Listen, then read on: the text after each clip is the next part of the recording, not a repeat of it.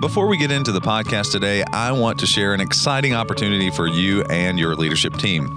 Now, our team at Lifeway Leadership is bringing the ever popular Pipeline Conference to Orange County, California on February 22nd. So, Pipeline West, as we're calling it, will be an event like none other.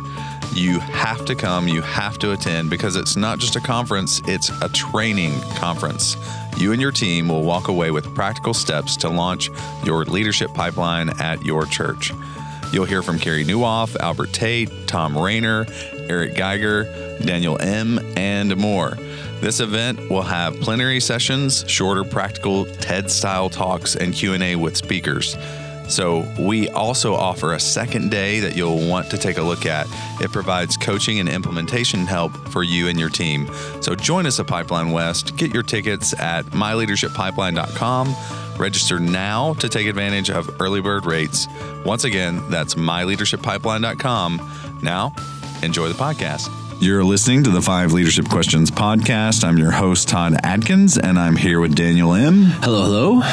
As well as our name, you will recognize Emerson Eggerichs, but he is Sans his wife. She's not with him today, talking about love or respect, which we're all convicted every time we do. Man, even last week when I was preaching at my church, I brought up love and respect. You did? Yeah, I brought up Emerson's framework. Well, I mean, Yeah. you know, a lot Not them- knowing that we were going to be doing this podcast today. You didn't realize we were No, no, I didn't. But I mean, I love his framework. So Good deal. Well, um, we're happy to have him here, and we're, you know, hopefully this will be another thing that hits right close to home and is also very convicting. I know it is for me already because we're talking about the subject of email. And, um, you know, the, the title of his new book is Before You Hit Send Preventing Headache and Heartache. Um, we've all probably sent a few emails, and I know we've all received some emails that caused headaches and heartaches. But um, yes, we'll we'll break into that a little bit more uh, as we go. Emerson, what else would you like listeners to know about you? Well, no, it's great to be with both of you, Todd and Daniel. I appreciate the invitation. And um, well, one of the things not too long ago, Sarah chased me around the house with the book Love and Respect in hand, saying, "What would you say to a husband treating his wife the way you're treating?" your? Oh, that's brutal. you so I can't get away want from you know we're we're all uh, pro- we're all in uh, you know a maturation process. So I would say to people, you know, we never get off the crazy cycle, which says without love she reacts without respect, and without respect he reacts without love. So we're just one beggar telling another beggar where the bread is. But but we are excited at the same time for how this message has just uh, helped so many people. And I didn't come up with the idea; it was in Ephesians five thirty three. I was a pastor in College Town for nearly 20 years, and that's when I saw Ephesians 5:33 and realized the second part of that verse about respecting a husband had been ignored because it wasn't politically correct. But we've tried to put that back on the marital radar screen, and are so grateful for how the the uh, the church has received this so so uh, with such open arms. We've been very blessed. Love that, love that. Hey, man, if you- if if from the mouth of Emerson Eggerichs that happened there, I don't feel that that bad about my marriage anymore. Then That's good. We call that negative encouragement. yes, that's great. You know, when I found out that Jim Dobson and Shirley Dobson had a fight, I was so encouraged. yes. oh, that's great. All right. Well, um, I'm sure we'll uncover a few email fails today, but uh, the big thing that we want to talk about is both, you know, personally and professionally, um, churches and non-churches. You know, let let's really dive into some email questions, and I'm going to start us off, and I'm going to ask the question that everyone. Uh, wants to ask why? And especially you, because oh, I hate. yeah, because you do. Yeah. Why do people hate email? It's really for me. Why do I loathe email? Yeah. this is Emerson. this is really your counseling session for Todd. Yeah, and everybody else just gets to listen. I, Yeah. I say all the time. Uh, I I remind um, our guys that you know I say, hey, leadership. A lot of leadership is learning in front of people. So I'm going to be learning in front of people today. Although I did have a good uh, one day last week. I was I only had eight in my inbox. I got down to eight. Dude, that's legit. It is legit. Yeah. All right, let's listen from Let's let's All learn. right. So let's why do people hate Emerson. email? Emerson. Let's all talk. Well, yeah. Why, know, why do do- people hate email? And uh, that was a question that uh, was on a list of questions that you sent me, and that was the first one. I thought, I don't ever remember anybody really saying they hate email. So I think Todd has issues. I would agree. I would agree. Who But no, I likes think- email? I don't know a single person that likes email. Hey, I'd rather email than text. it's distracting and disruptive, and half of them are, you know, depending on the organization, it could be somebody's just CCing you, you know, to cover up something that they're trying to do, or just to say, "Well, I informed you," or whatever. I mean, there's there's so much of email that is, uh, it, it, it's I feel like often a, a waste of time, but. Right, right. Um, well, I think I think the, to the point you make, and I think it's an excellent point that that which is partly why I wrote the book. That if if we've had um, distasteful experiences in email correspondences for any number of reasons, that a person has lied to us or they were trying to be uh, funny, but it came across as sarcastic, and we felt it was a put down. I mean, people have negative experiences because of the reason I just stated, or in your case where you're referencing, when you're in a leadership position and you're trying to do a whole lot of things and you have a hundred moving parts, and I mean, you're you're you're, you're swamped. If you know you just had eight me- emails in a in a day, do you have eighty in an hour? So sometimes it becomes an overwhelming thing, and you're trying to disseminate information, and you're trying to do it in a way that the the other person isn't going to misinterpret. So yeah, it can become a real challenge, and that's where it leads to the heartache and headache. Uh, but you tell me more, Todd, uh, as you were unpacking some of that. What is it that you feel is a problem with email? I mean, certainly it's a generational issue. Some of the younger would prefer text. That was the reference that Daniel was making. So, so the younger generation doesn't really email as much. So you got more texting going on, and so you're going to see different media forms changing over a period of time. Other people, like even uh, Daniel was saying, sometimes it's quicker people who don't want to talk face to face, it's quicker to just get the information. We don't have to go through our introductions again. We can get to the point, move on to the next thing. But let's chat about that a little bit because what happens in all of this is that if we end up saying things that are misunderstood, we think the person should get the right idea, but they end up getting the wrong idea. Now we've just doubled our efforts because we're going to have to clarify. And this is where I think it leads to a lot of headache and heartache as well. And it's not just about the content, it's about the relationship with that person. And if they're insecure as a person in and of themselves, now they're reading in uh, to what they think may be a rebuke when we are just being matter of fact. Yeah, that's so that's so good. And what you just said there in, in regards to reading in, because sometimes the, the problem with emails, right? The problem with anything that doesn't have the, you know, you don't have the facial expressions and the emotional, you know, intonations and the nuances of speech, verbal speech. Uh, I mean, you just kind of read into it the way you want to read into it, right? And if you're tired and and you know, uh, we like to call it hangry, right? Right, right. right i mean if you're if you're if that's what it is and you're getting this email what it, it could have been written through a positive lens but really you're you're you're reading into it more than really it ought to be That's correct. That's correct. And that's why I say we are seeking to emoticon ourselves through life because we don't have enough confidence in our written words. So we have to put icons and visuals, hopefully, that will in some way offset what we have an apprehension about that the other person may misunderstand the intent behind the sentence or the paragraph. that's good So, so um, a very helpful article that I read not too long ago um, is entitled, "You'll love this: A Modest Proposal." Eliminate all email, uh, and it's That's a sign of modesty. it's uh, it, it's uh, basically the story of you know early 80s ID, IBM decided to deploy an internal email system uh, and in you know IBM fashion they measured everything so they could estimate how many messages would be sent on the new system. Uh, based on the research they you know allocated 10 million dollars uh, for this huge mainframe to run their email server and within a week the machine was overwhelmed. So it it really that that story is you know really the high cost of cheap messages.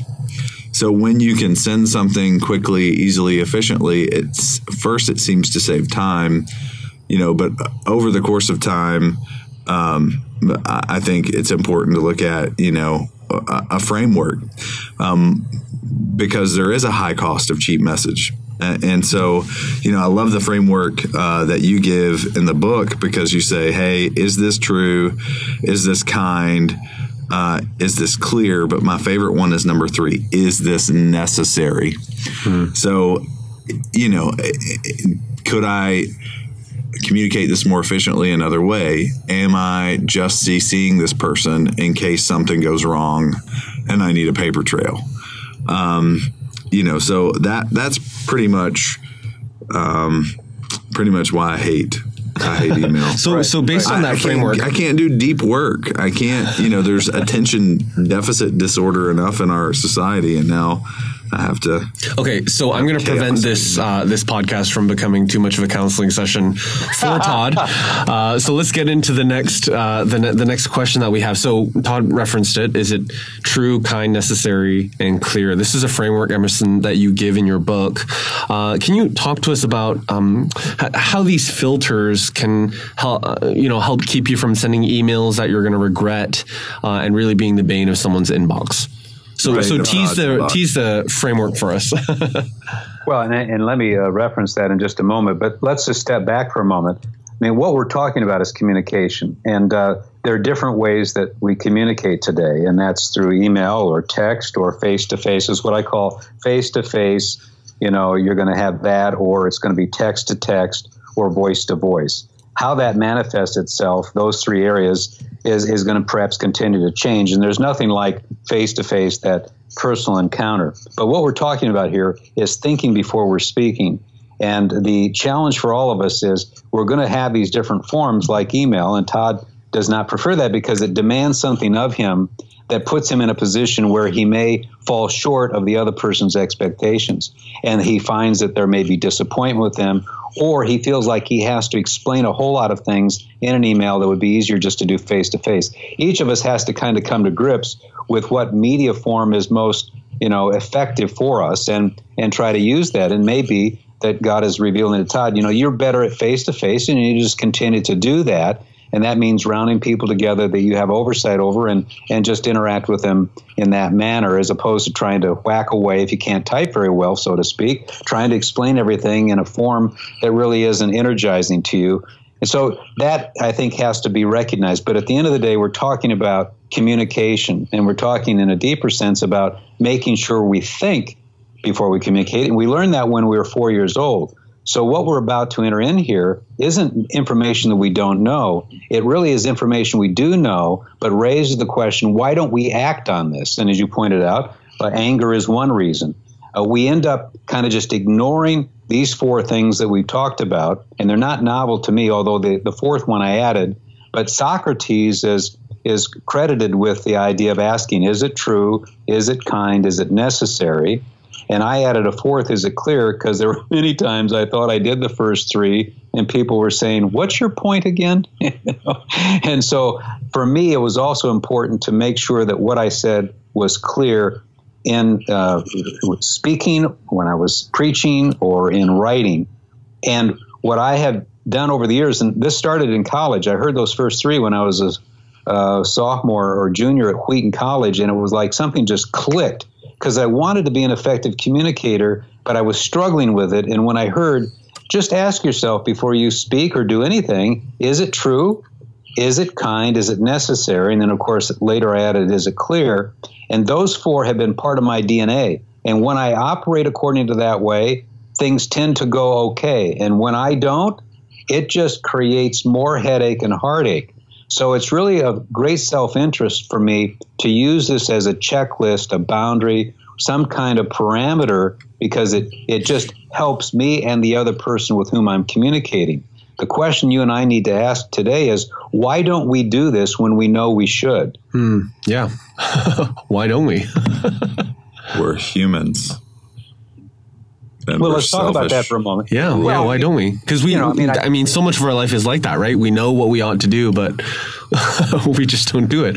Like I know I shouldn't have eaten pizza for lunch today, but it was leftovers, and I just I didn't want to make myself a sandwich.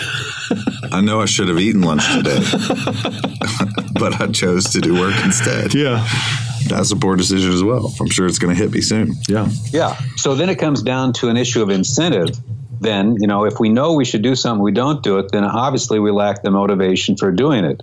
So then, then I suppose the reason some of us want to abide by this checklist is because we hit a wall so hard in years past. We said, you know what, I don't want to rupture a relationship like that again after saying something that was maybe not true. It certainly was unloving. It was disrespectful. It certainly wasn't necessary. I mean, I think those of us who live by this checklist have had bad experiences. One of the points I always make do you know why every church policy has been established at the local church level why they have a church policy? Because of one negative experience yeah. Yep. they weren't prepared for. And so in order to prevent that from happening again they thought let's make a you know a policy here from here on in.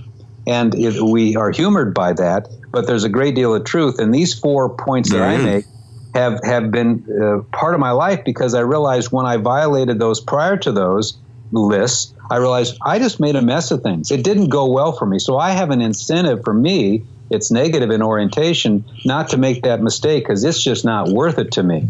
And, and, today, one of the points I'm making is everything we communicate through the media. And I, one of the points I make, it's worldwide web means it's worldwide, and social media means it's social. And the digital footprint is permanent. You can't remove it, even though people think you can. There are things that are recording everything. So technically, it's a better part of wisdom not to conclude, you know what, I can delete this and it's going to go away, because that's simply not true. And I love what Christ said, and we know from a, a spiritual perspective, every careless word I'm going to have to give an account for. Jesus said that. So there is a heavenly footprint as well. And it, this is a great visual aid to us today to realize that everything I'm saying is leaving some kind of, of record there. And it becomes incumbent upon me then to realize, you know what, this is worth me getting right. I've talked to I don't know how many business owners now. Do you know what they do before they hire somebody after the interview? Do you know what they're doing? Checking social.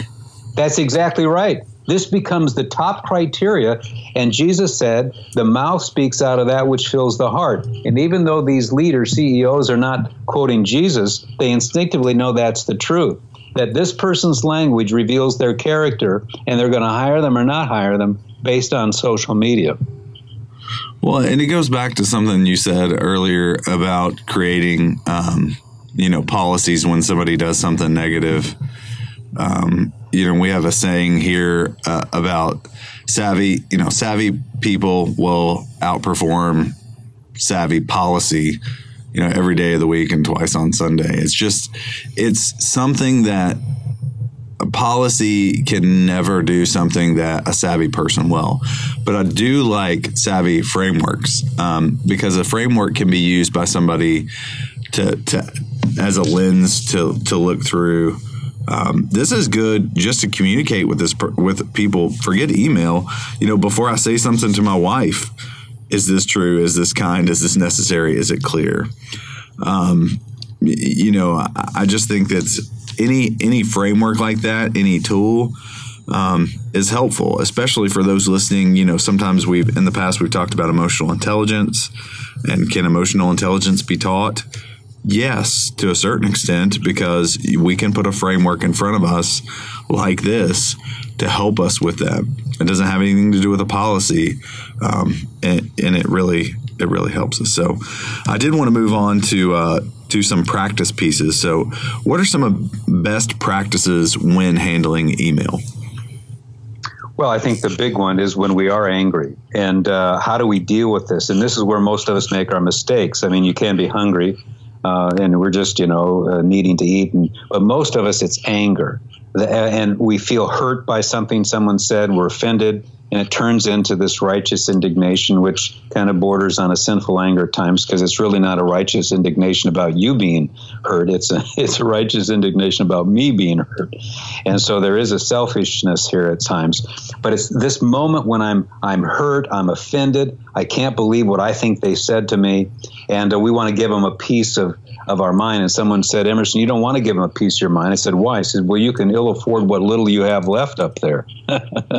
so, you know, the and, and that's true for most of us. But on the deeper level, there's a basic principle on this idea of boundaries or whatever is set on it for a while. You know, it says don't let the sun go down in your anger, and there's a real wisdom in being able to address things so you don't become bitter. But there's another side. If you're not bitter, but you're you're ready to kind of launch out on this person, it's better just to give it 24 hours, think about it, write it up, let your wife or your husband or some good friend read it and make who's going to be part of the problem, not necessarily just gossiping about the problem, but to make sure because this is where most people make the mistake.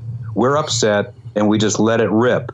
And somehow we're hoping that the other person somehow is mature enough to be able to absorb that. And sometimes they are. But I have not found very many times when we do that that people are going to respond favorably. And here's what's even more interesting. Remember when we were in high school and we got five A's and one F? What did we fixate on?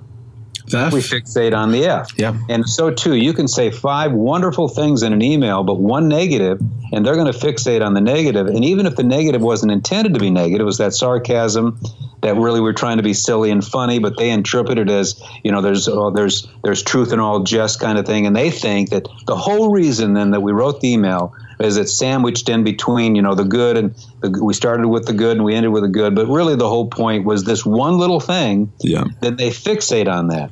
So the challenge for us, whether it's in email or whether it's face to face, whatever the, the, the media form is going to be, we have to just recognize that this is something that is going to create more headache and heartache if we don't do it right. So it, it really saves us a lot of time um, to just pull back, especially when we're angry, and uh, in order for us to make sure that we don't just make this thing worse.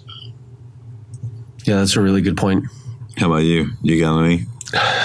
I'm learning Any from best Emerson here. I mean, that's it's so it's so true though that I mean, if you just look at sarcasm, right? My, I mean, I grew up in Vancouver, grew up in North, you know, in English speaking area. I mean, in an English speaking world in this sense. My parents, I mean, their English is is pretty good, but they're immigrants in the '70s, and even as I relate with them or relate with others who English is not their first language. I mean, sarcasm is one of the hardest things to learn. And to it's it's just one of those things that just it's so hard to teach uh, for those who are not native English speakers. and you're Canadian. Yeah, exactly. So there's another level there too, right? I mean, so even I, I I'm looking at it with my kids. Sometimes, you know, we'll sit Christina and I will say something to each other, and then my kids will like look at us and they're like, "Huh? What?" And one of them will be like, "Oh, is that is that sarcasm?" And we're like, "Yeah, it's sarcasm." And we're like, "Oh, okay, okay." And it's just if that's how it is with the verbal spoken word, I mean, imagine how much more difficult it is in writing right? Like I, like how do you like it's so difficult to even you know begin thinking about how to convey sarcasm via writing so so is it just best practice not to do it at all Well, Bing, bingo, bingo. No, Yeah. That's exactly right. In, in written form, that's exactly right. Now, Yeah. relationship determines response, as Howard Hendricks Yeah. used to always say. And so, uh, clearly, if we've got a close relationship like you and Todd, you know, you he's going to know because he, he just knows your personality, knows what that meant, and so he's not going to take up offense. In fact, may even grin because he knows what you're doing. But that's why each of us has to figure out what's the nature of the relationship here. And if, if it's a, in particularly if it's a person under us uh, in a leadership structure and we're sarcastic, most people are going to read into that a negativity. And so if we use sarcasm, the use of the icon, or just say, I'm just being silly here, it's late, or I'm hungry, you know, you, you can put the offsetting comment there. But if, if you don't and, and they don't interpret it correctly, some people can set on those things for months thinking that you really have something against them. And this is why some of us want to pull our hair out because there we think are people that insecure and the answer is yes they are. and so part of the challenge especially for leaders is leaders sometimes don't have those same insecurities. They have a sense of confidence, they have a sense of vision, sense of passion, they're moving forward, they're excited, they're energized. But the people who are loyal to them and around them um, may not have the same wiring. And so we have to be guarded about how we say things because they could think that we're sending a message of disapproval. that's true or or that you're trying to send a message of hey this is actually what i want you to do or you need to do it this way What's Right. interesting though is so for like uh, Daniel and I who have a friendship and we work together and you know pile on to that. There are things that he could say to me in person that I would not take any offense or read incorrectly. but if he sent them to me in an email, Yeah. I Which might take, y- y- which I hate. Uh, I might, I might respond differently, and that might be um, for two reasons. One, it was just the way I read it, and I didn't have the contextualization of his nonverbals, and you know he wasn't there to soften it. Or two, you can't control when people receive the email, and something really bad, or Uh, you know there might be a different context in which that he you know, or I open up that email and now we're inferring things on that message that, you know, were never intended just because of the context in which we read the email as well.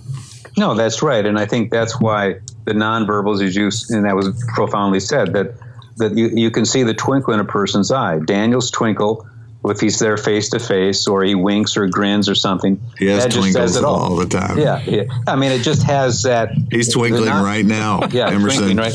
Emerson, if you saw the twinkle right now, Oh man. Yes, yes. Oh, this is and- and That's why, that's why you hate emails because the twinkle can't be conveyed, and that's what we're up against. That's why that fourth point is it clear was so important to me because I felt inadequate as a communicator at times, and and uh, you know I remember saying, you know, I know what I mean, I just can't say it, and the person said, if you can't say it, you don't know what you mean.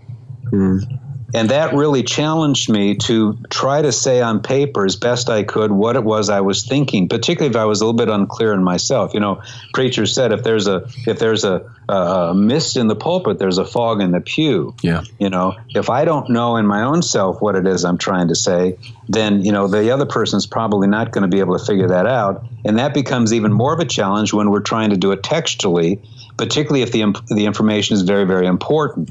And so uh, that's why clarity is so crucial and why developing the skills of communication. And I will tell you, one thing that I think some people listen and say, well, I really am not a good communicator. Every good communicator probably feels they're not a good communicator, but they keep working at it. We just keep working at it. Uh, just constantly trying to figure out is this the best way to say this? And and we write it out and we journal and we take time with it. It isn't always natural. There's some people that are just gifted but most of us have to keep working at it. And i say that because i think some people give up a little bit too quick and i say no no no just join the rest of us. This is going to take work and you got to ask yourself is this true? In other words is there anything in this thing that's untrue? Or it, it may be true but you haven't told the whole truth you know, is it net, is it kind? In other words, is it really going to sound loving to the person? Is it going to sound respectful to the other person? Are they going to think that you're really trying to, you know, you, I mean, you can be right but wrong at the top of your voice, as we say. Is it necessary in terms of, you know, are you including too much information here? They really don't have a right to know this. They don't need to know this. Hmm. It's just too, it's TMI. It's too much information you know, my CEO, COO, I mean, the other day was uh, updating some people on this gal that was going to get married, and she was saying this is her fourth relationship, and it's and she's now going to get married in this with this person, and she was going on and on, and then she realized they didn't need to know about these other three relationships, and furthermore, I knew that at that point they were going to interpret my meaning here to be this that this woman doesn't know how to do relationships.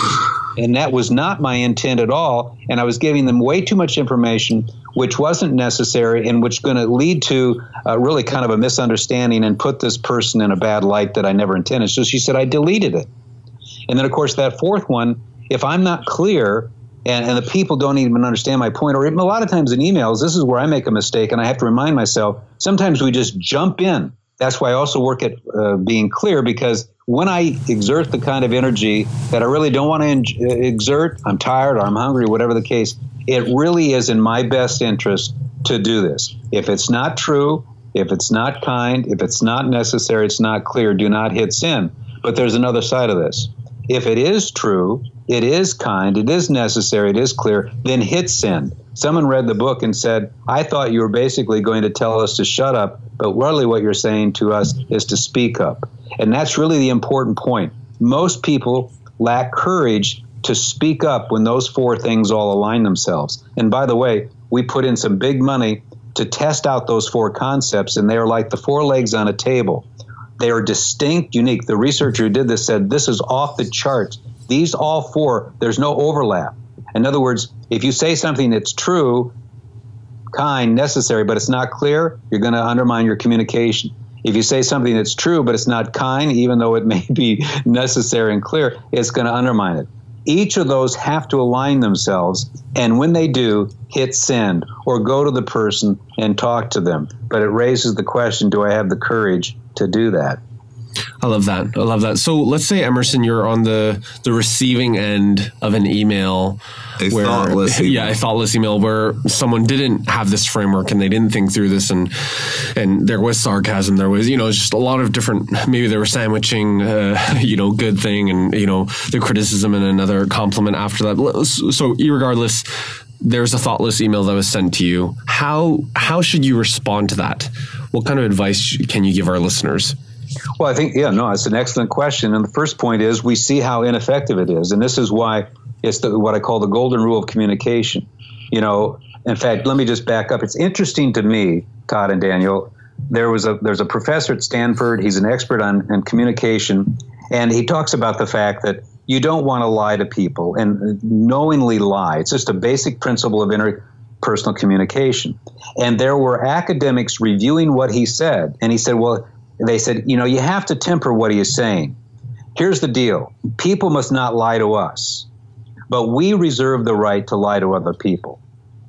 This from intellectual individuals.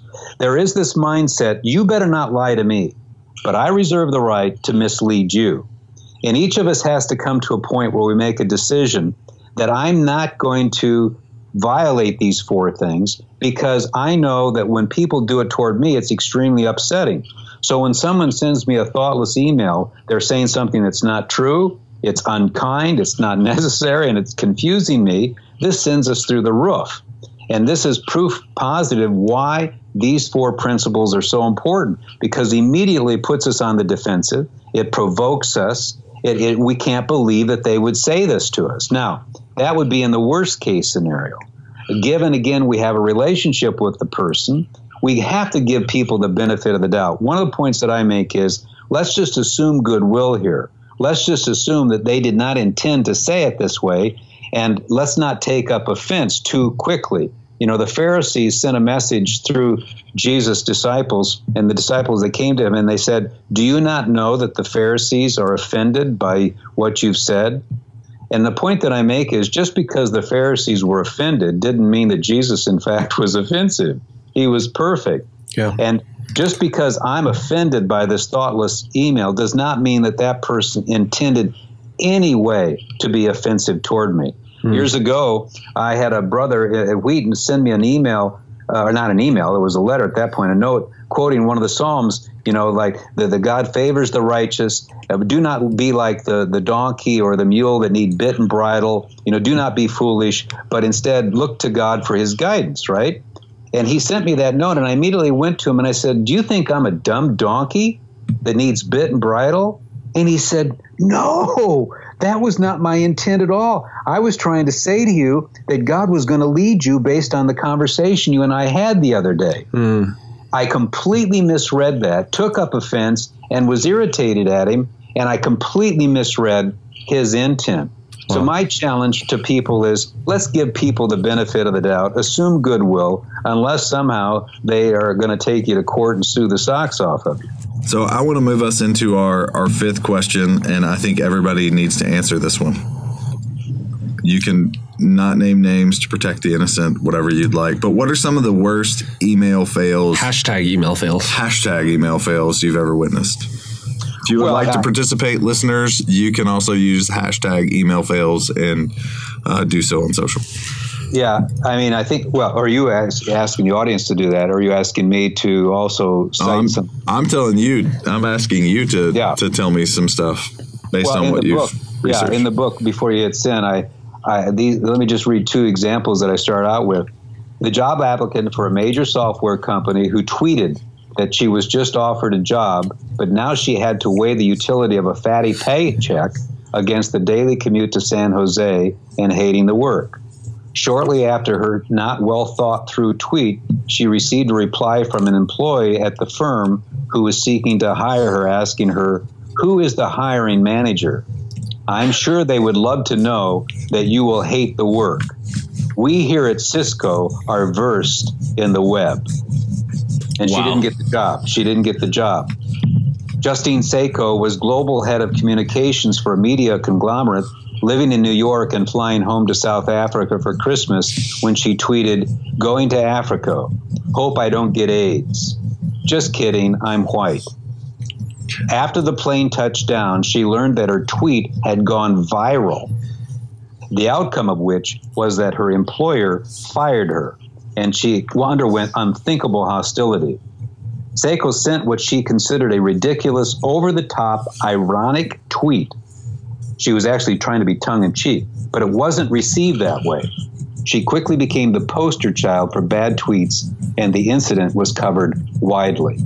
And one of the points that I made earlier in our conversation is everything we say now is leaving a digital footprint. We say to young people, I want this book in the hands of collegiates in high school that your whole future could rest on a, a handful of comments or pictures that you put out there that are going to undermine that. Same thing with leaders that we say something in a in an email that goes to the whole church ends up being copied and it's out there. These are things that are very difficult. The the redeeming thing though, and this is what's so beautiful. Most people in America are forgiving. And if we act immediately, and you see the Proverbs as well as Jesus, go immediately Go and seek forgiveness. I was wrong. I, I take 100%. Please forgive me of this. That doesn't mean the consequences might not be removed based on whatever it is, but definitely interpersonally with people that we're friends with, like you and Todd, Dan and Todd. Uh, Daniel and Todd. I mean, you guys could say things toward each other that, you know what, I was out of line, I was angry, I was upset at you, or whatever. I'm sorry, you forgive me? Most everyone does because the day before we were violating that. So I think that if we justify ourselves, though, if we reinforce, oh, you know what, I have every right to have that attitude, I'm saying you won't win with that. The better posture is to humble oneself and seek forgiveness immediately if we said something that wasn't true, wasn't kind, wasn't necessary, wasn't clear. And the same thing holds true in marriage. I mean, even now that I've read this, written this book, Sarah will sometimes say, "Was that necessary?" I love that. That's fantastic. that is. So, and I say, yes, absolutely, absolutely. Absolutely.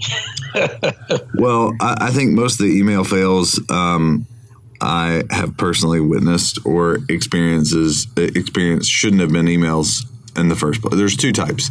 There's ones that should have been conversations that were emails and they just go south very quickly.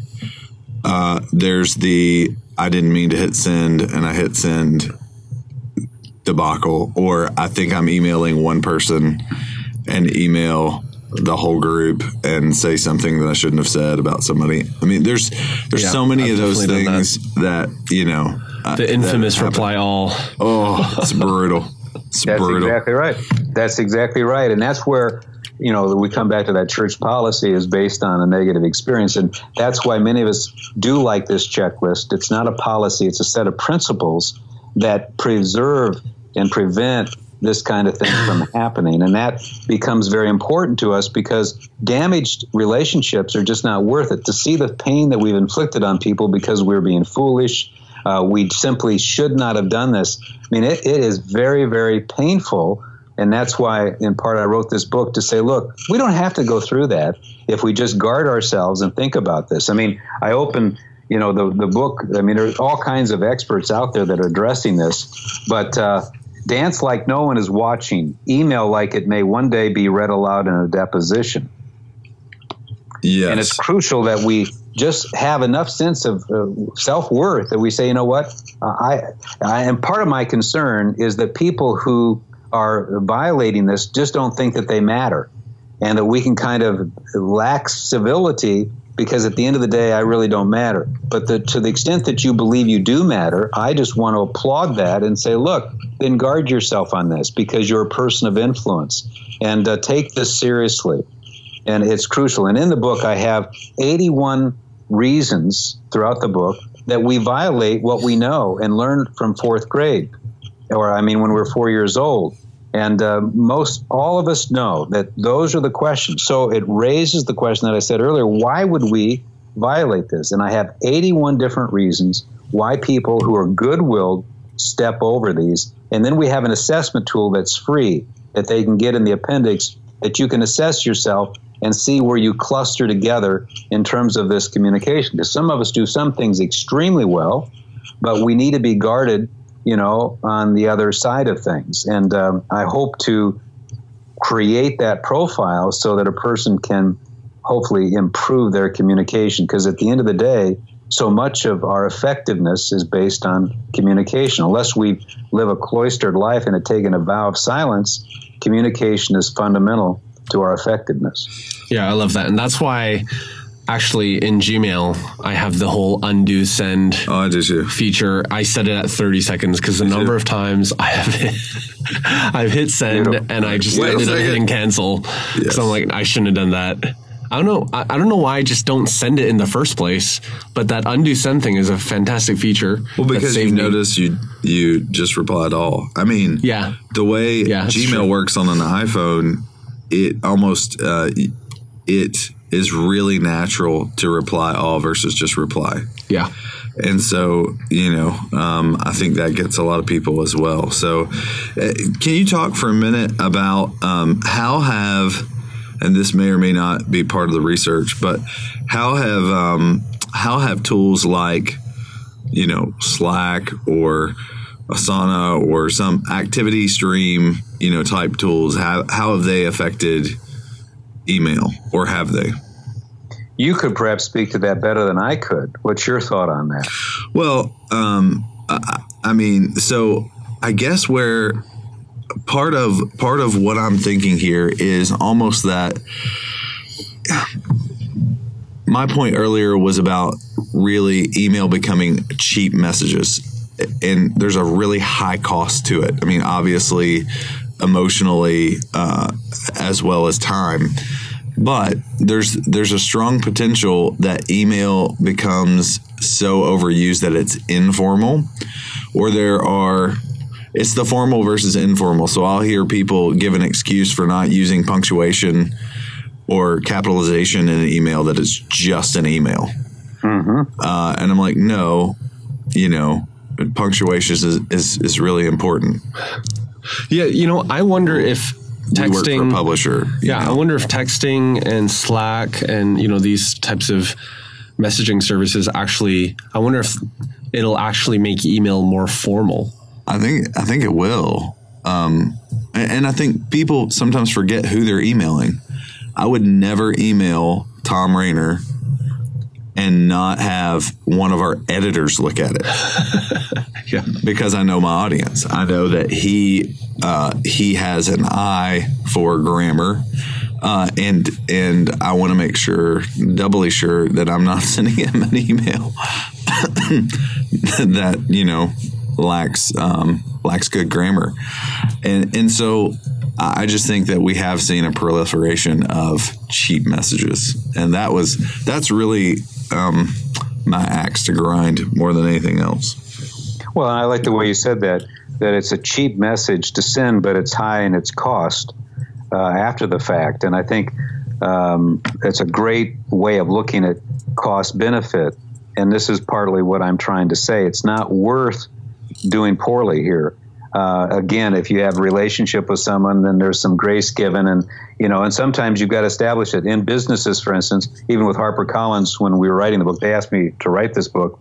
Uh, we are talking about a staff that you know they'll have hundred emails that they got to send out, and they've got to establish rules. Look, if I respond in one sentence to your question without you know how are you doing you know hey thanks whatever that that that curtness can be offensive so what they have to do is establish rules. Look if i'm just responding one sentence and it kind of feels like i'm being curt i'm not being curt. You know we, we've got to get moving on this stuff and these information items we're just going back and forth. You know so one of the challenges is to figure out is this communication just for information? Is it for persuasion? Is it an, an affection i call it? You know there are matters of the heart you know and and when it's matters of the heart you got to be extremely guarded. If you're confronting someone i mean or if you're expressing love to someone these are issues that are of the heart. Uh, if it's something that you're trying to persuade someone of you know you're appealing to them to make a change that also is very crucial. If you're just giving people a map on how to get to your house you know again it better be correct though to your point if you're misleading them they're not going to show up. But grammatically, you say if you if you're sending an email email to an editor, you, you better understand if you don't do this right, you're going to come across as stupid, as unlearned, and uh, this undermines your credibility. And that credibility is crucial. I, in my life, I wanted to be credible. I wanted to be viewed as trustworthy and competent. And trustworthy and competent is how I define credibility. And so I had asked myself, hey, I may be a trustworthy guy, but am I coming across as competently? And I may be competent, but do they really not trust me? And, you know, at the end of the day, uh, it's a matter of having a personality. You've got to be able to have some kind of a, a twinkle even when you write. People have to know that you're, you know, you're a delightful individual, that you're a likable individual. And if we're saying things in such a way that people, you know, they just really don't like us. They don't like the way we communicate to them personally, nor in the way we communicate over email. We're going to undermine our credibility. And at some point, we're going to lose our effectiveness as leaders. It's worth the time to do this right. Well, thanks again, Emerson, for taking the time to uh, not only for the way that you've blessed us with love and respect and your ministry over the years, but with this new framework before you hit send, right? Is it um, is it true? Is it kind? Is it necessary? Is it clear? So be sure to pick up a copy of his book before you hit send, preventing headache and heartache everywhere books are sold. And if you go to our show notes, you can find links there to his ministry, to to quotes from our interview today as well. Uh, but thanks again for listening in, and we will catch you next time. Wait, don't don't go yet. No, hold up. Okay, so we are doing Pipeline West in the OC. That's right, Southern California. February 22nd and 23rd. So February 22nd is the actual conference day. That's Carey Nieuwhof, Thom Rainer, Eric Geiger, myself, Daniel Im, Albert Tate these people will all be bringing it for sure. You want to be there, not only because it's going to be great content, but it's February, okay? And this is California. So it's, a, sunny at 76 is good to be at any time of year, but especially in February. Hope to see you there.